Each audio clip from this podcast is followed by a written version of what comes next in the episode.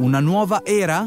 La chiamano antropocene, ossia il mondo modificato a causa delle azioni dell'essere umano. Ne parliamo con Riccardo Pavesi, che abbiamo già incontrato nel nostro percorso, agronomo e cooperante sociale, in questo primo 2050 special, l'inizio di un percorso di pillole di conoscenze sostenibili per chi ha davvero fame di informazioni. E quindi lascio la parola a Riccardo, che cos'è l'antropocene. Ciao Alessandro, grazie ancora per questo nuovo invito. Inizierei dando una brevissima definizione, se vogliamo, di antropocene. Viene definita come una nuova epoca, sostanzialmente un'epoca in cui l'umanità acquisisce diciamo, la funzionalità di forza geologica, ovvero una forza che è capace di modificare i cicli biogeochimici della Terra. Per fare un esempio, un po' come hanno fatto i cianobatteri milioni o miliardi di anni fa, sostanzialmente emettendo ossigeno nell'atmosfera e quindi andando a cambiare, modificare la chimica dell'atmosfera e quindi ponendo le basi per le condizioni basi per la vita sulla Terra.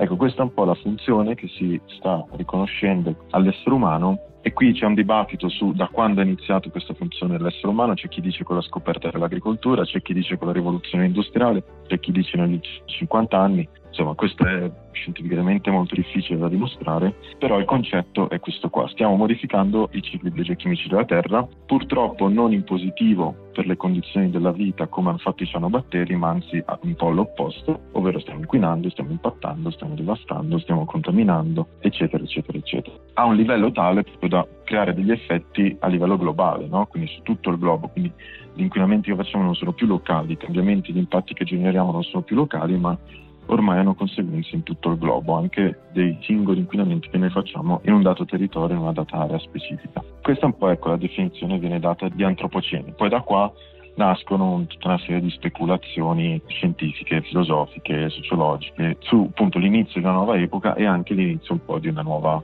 umanità. No? Andando più sul discorso dell'agricoltura, anche l'agricoltura contribuisce, anzi l'agricoltura contribuisce in gran parte a questo fenomeno, questo soprattutto dagli ultimi 60-70 anni, da quando ha inizio la cosiddetta rivoluzione verde, quindi una sorta di rivoluzione industriale dell'agricoltura, no? in cui l'agricoltura in tutto il mondo si industrializza, si introducono tutti i mezzi meccanici, i prodotti chimici per produrre e per aumentare l'efficientamento cioè aumentare l'efficienza di produzione agricola. Questo si fa in risposta sostanzialmente a una problematica principale che è sfamare l'umanità, no? cioè risolvere il problema della fame e dell'approvvigionamento del cibo. Questo sistema sembra apparentemente, sembra che in pochi anni riesce a eh, risolvere questa problematica, ma quello che poi appare oggigiorno che possiamo vedere è che questa problematica A è risolta solo in parte, cioè solo per una parte della popolazione mondiale. Infatti abbiamo ancora 800 milioni di persone più o meno che soffrono la fame cronica.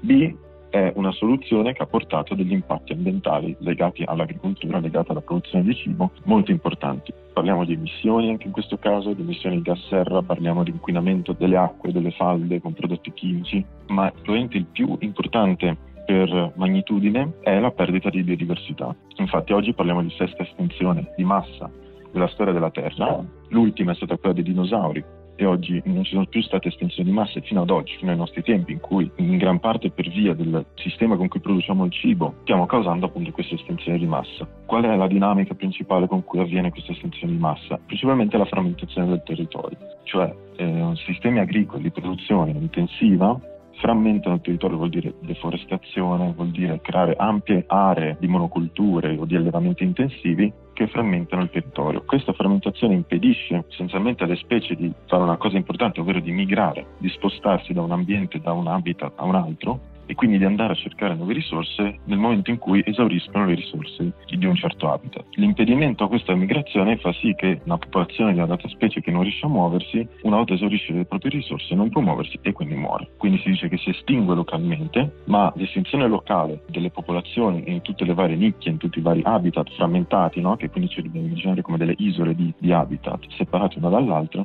l'estinzione locale di queste specie in ognuna di queste nicchie porta all'estinzione totale de- della specie, della specie in questione. E questo è quello che sta uh, avvenendo, è un grosso problema che abbiamo, che è fortemente correlato, come dicevo, al sistema di produzione agricola. Consideriamo che l'agricoltura occupa circa il 50% delle terre abitabili quindi per questo è forse il principale responsabile di questo fenomeno. Considerate che i centri urbani occupano solo l'1% di superficie delle terre abitabili, quindi l'agricoltura è probabilmente il principale responsabile. come potremmo risolvere o comunque iniziare a invertire questo processo? Soluzioni ce ne sono, si stanno ragionando, è molto complesso, il problema è anche la soluzione, ma essenzialmente l'agricoltura ecologica o l'agroecologia ci può aiutare in questo senso. In che modo? Creando dei sistemi produttivi che implementando pratiche ecologiche si vadano a integrare con l'ambiente circostante, quindi che l'attività produttiva non sia più un elemento di frattura, di frammentazione, ma sia anzi un elemento di congiunzione tra un'area naturale e un'altra, attraverso la quale le specie sono libere di muoversi, di migrare e quindi di trovare nuove risorse. È una soluzione, è un sistema che prevede di cambiare completamente la nostra concezione di natura, cioè la natura non è più quindi un elemento da combattere, da contrastare, da allontanare gli animali, no? da allontanare dal campo, da tenere lontani, eccetera, ma è un elemento con cui collaborare, con cui